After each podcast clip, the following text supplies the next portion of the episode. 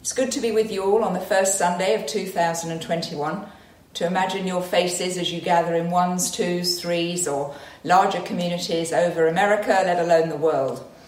A vital life giving part of community is being vulnerable with each other, sharing how things are for us, were for us last year, the good and the not so good.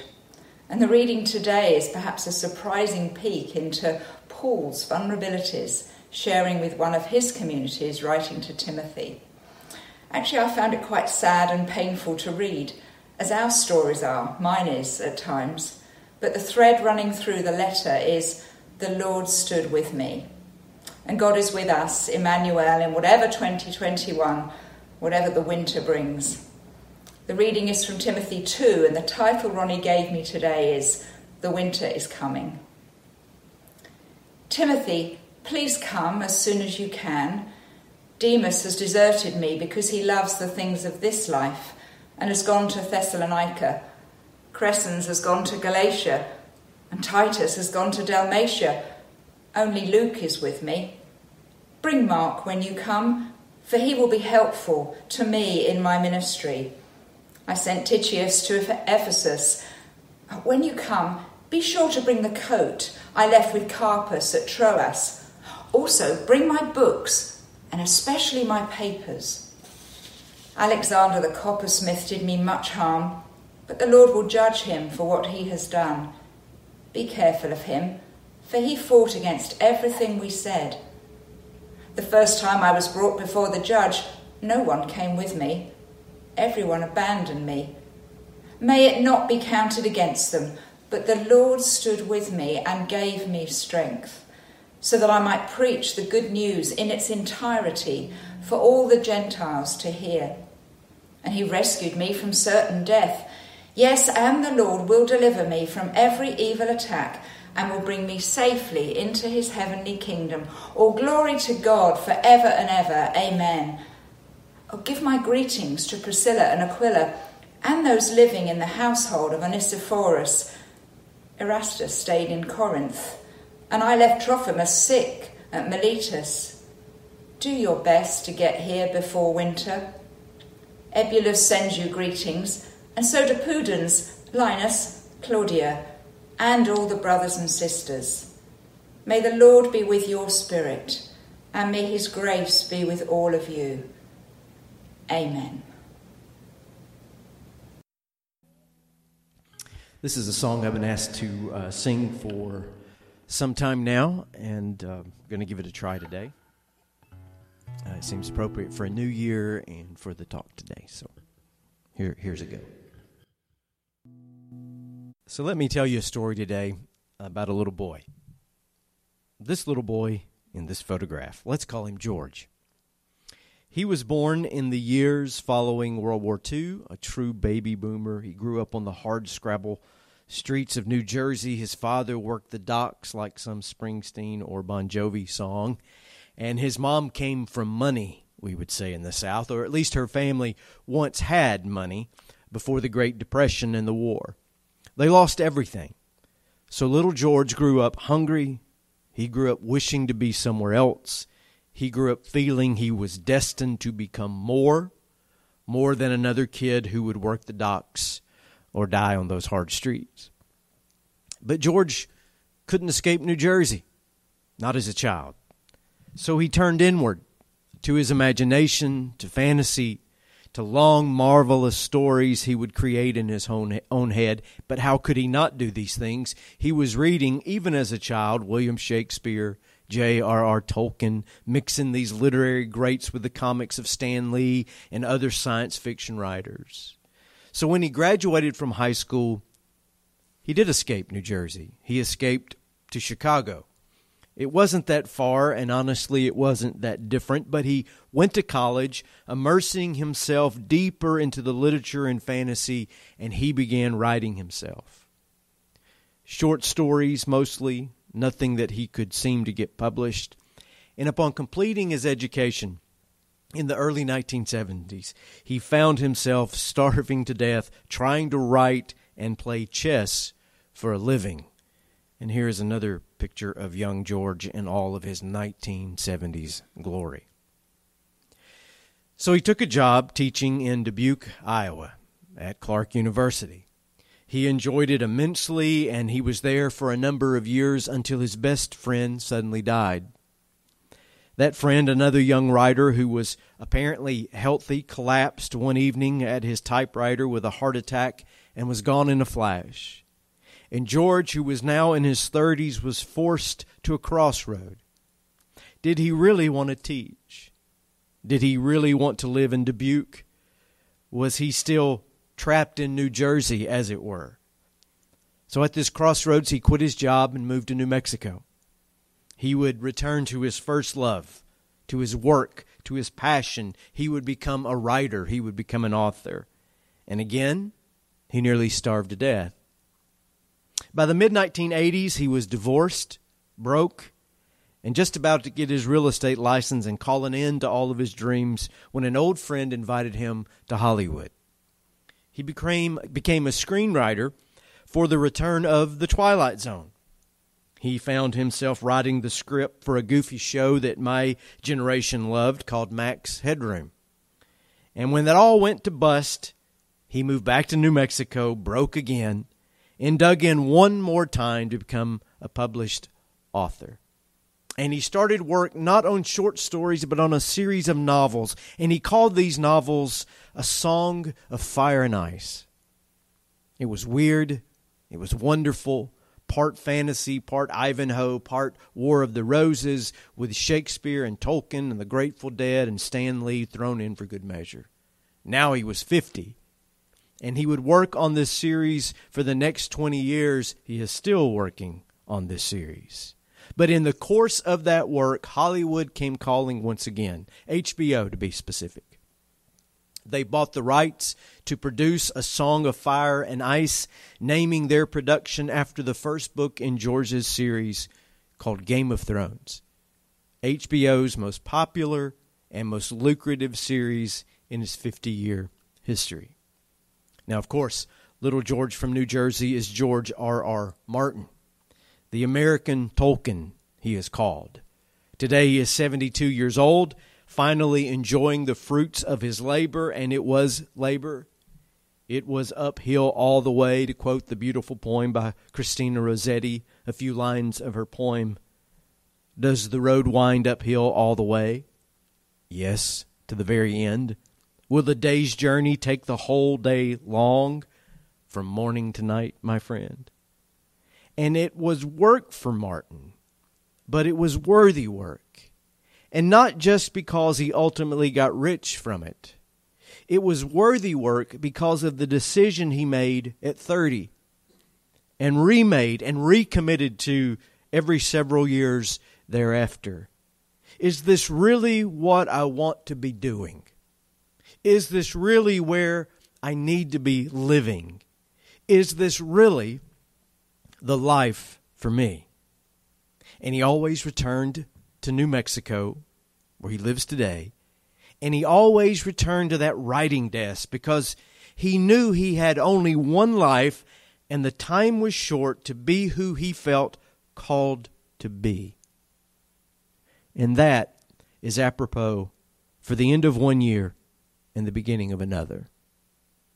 For years, when Simple Faith was young, I would return to the scripture passage you've heard read today and I would use it as the text on the last Sunday of the year or the first Sunday of the year and issue the same challenge that Paul issued to his young apprentice Timothy. And I am returning to that tradition today.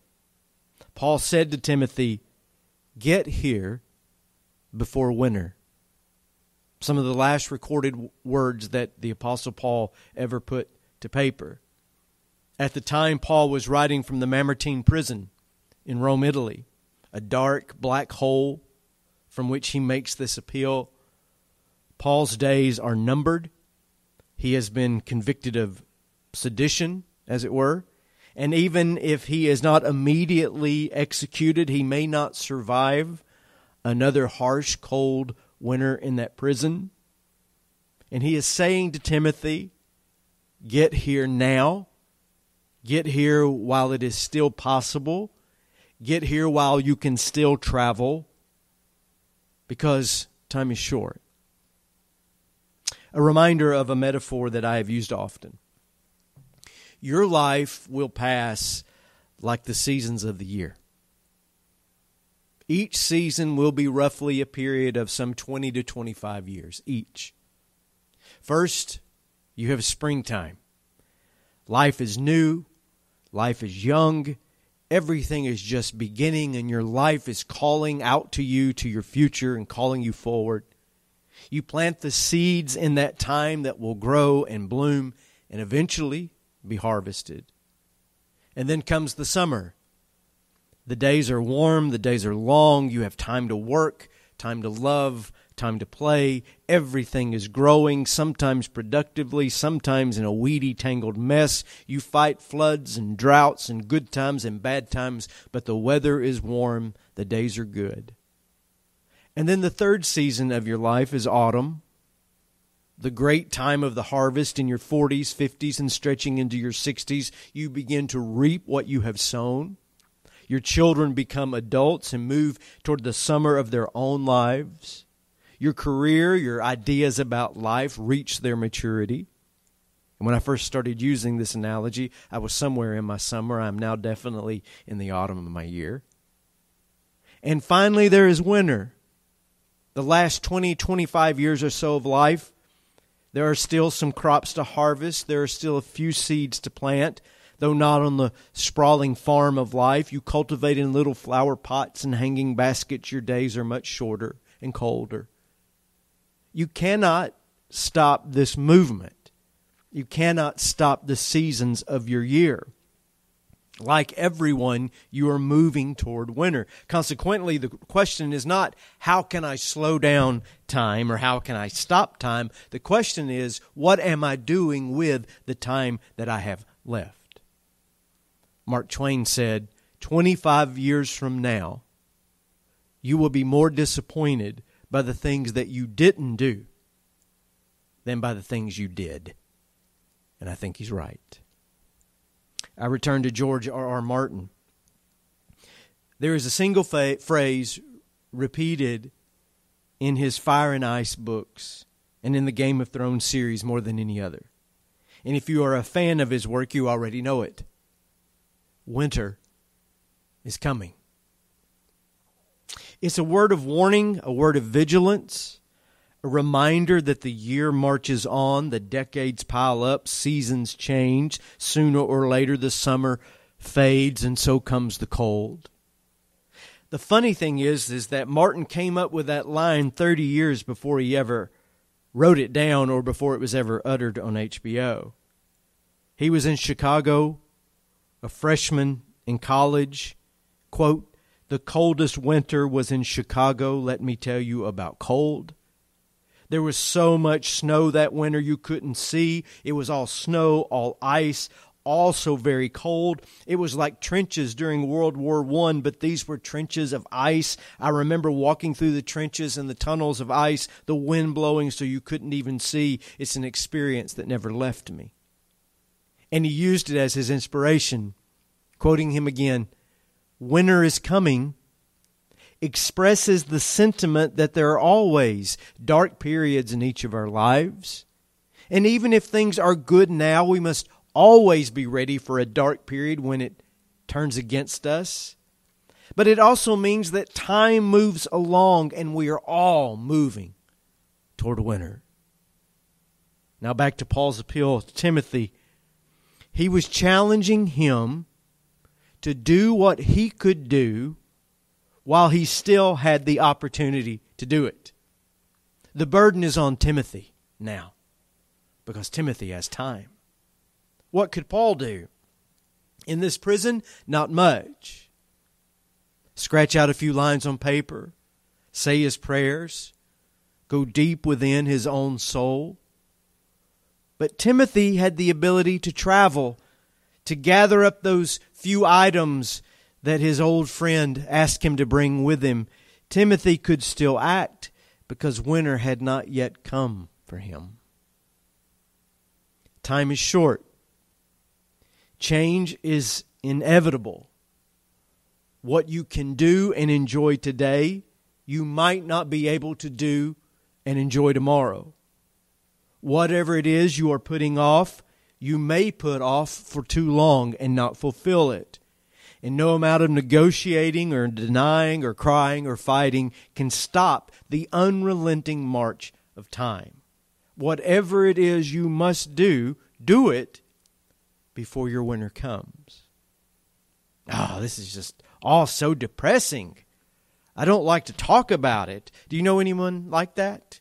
Who doesn't like to talk about time ebbing away? I know a few people like that. I actually know a lot of people like that. I know an entire society like that. We don't age well. We don't know how to die. We don't know how to let go of our springtime, our youth, and move on to maturity and there do the things that we can still do while there is still time. And if you close your eyes to time marching on and you deny the radically different seasons that come into your life, you will miss what God and what life has to teach you in these different seasons. We miss the moment and the time we have because we wish we were somewhere else. We wish we were still younger, or we wish we were older, or we wish we were in a different place. I'm not saying we should live like we're dying, although that's a great hook for a country song. I'm saying that we should live like we're living. Because when you live like you're dying, you get desperate, you get clingy, you clutch to things.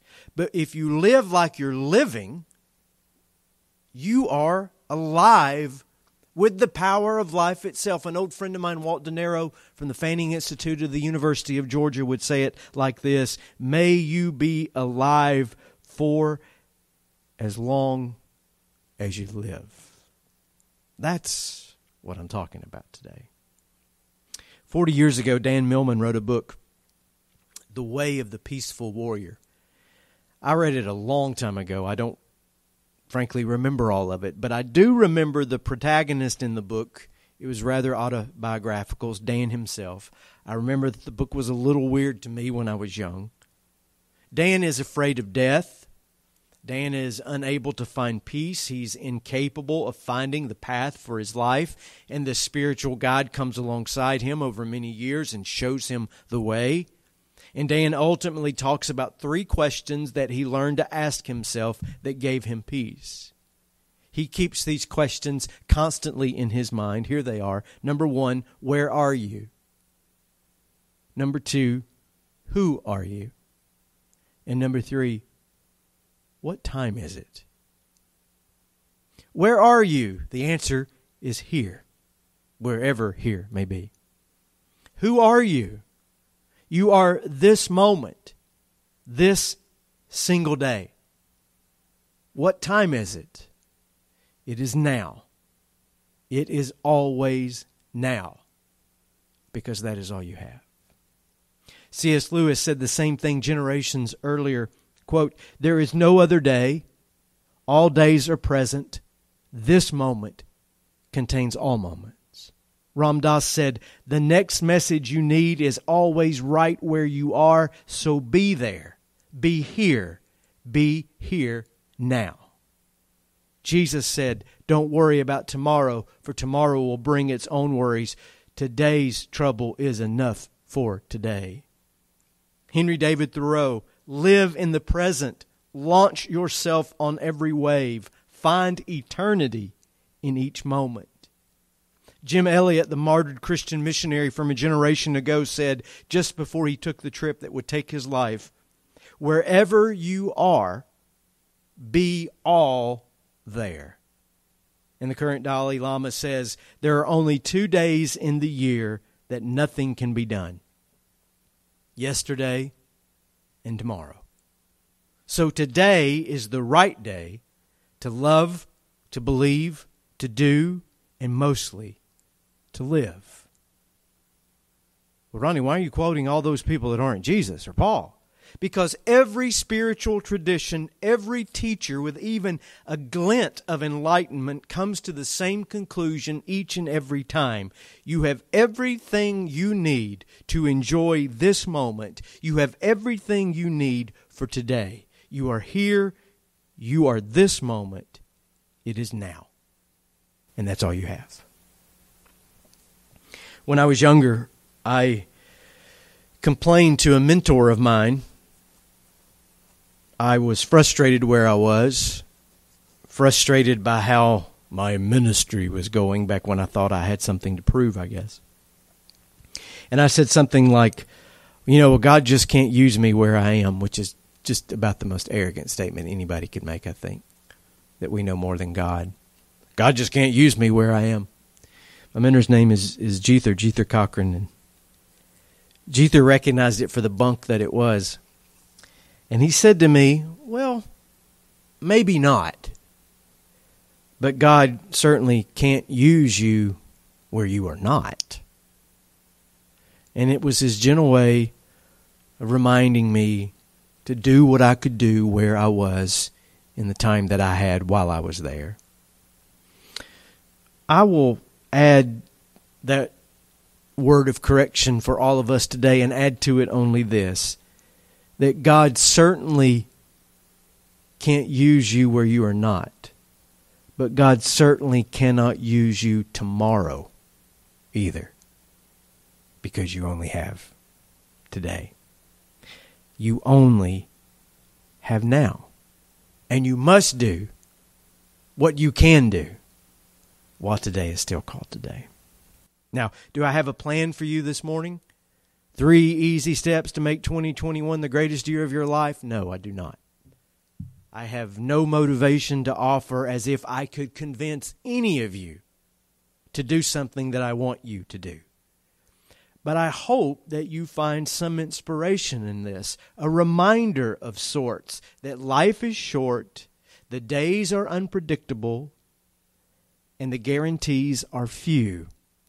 As Moses said in the Psalms, Teach us how short our lives really are so that we can become wise.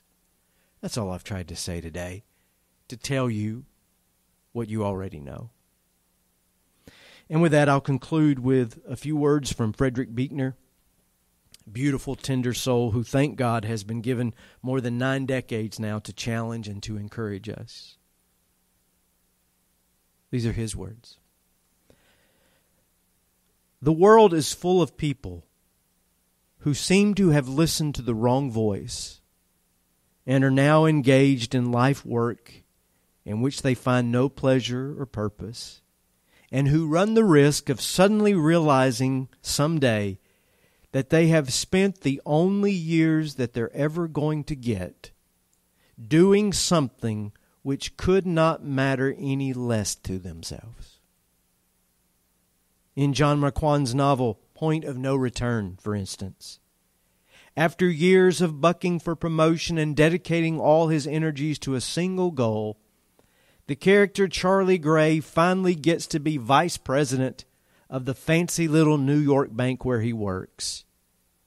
And then the terrible moment comes when he realizes that it is really not what he wanted after all. There's nothing moralistic or sentimental about this truth. It means for us simply that we must be careful with our lives for Christ's sake, because it would seem that these are the only lives we are going to get in this puzzling and perilous world.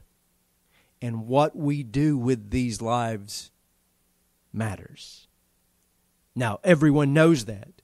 We need no one to tell it to us. Yet, in another way, perhaps we do always need to be told, because there is always the temptation to believe that we have all the time in the world, whereas the truth of it is we do not. We have only a life, and the choice of how we are going to live it must be our own choice not one that we let the world make for us. Marquand was right. There comes a point of no return, a point where we no longer have enough life left to go back and to start all over again.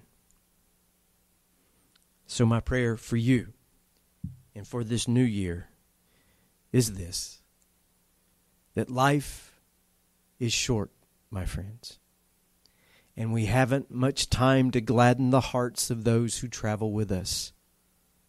So let us be quick to love and make haste to be kind. And may the one who made us, who loves us, and who ever abides with us give us his peace today and for whatever days may come. In Christ's name.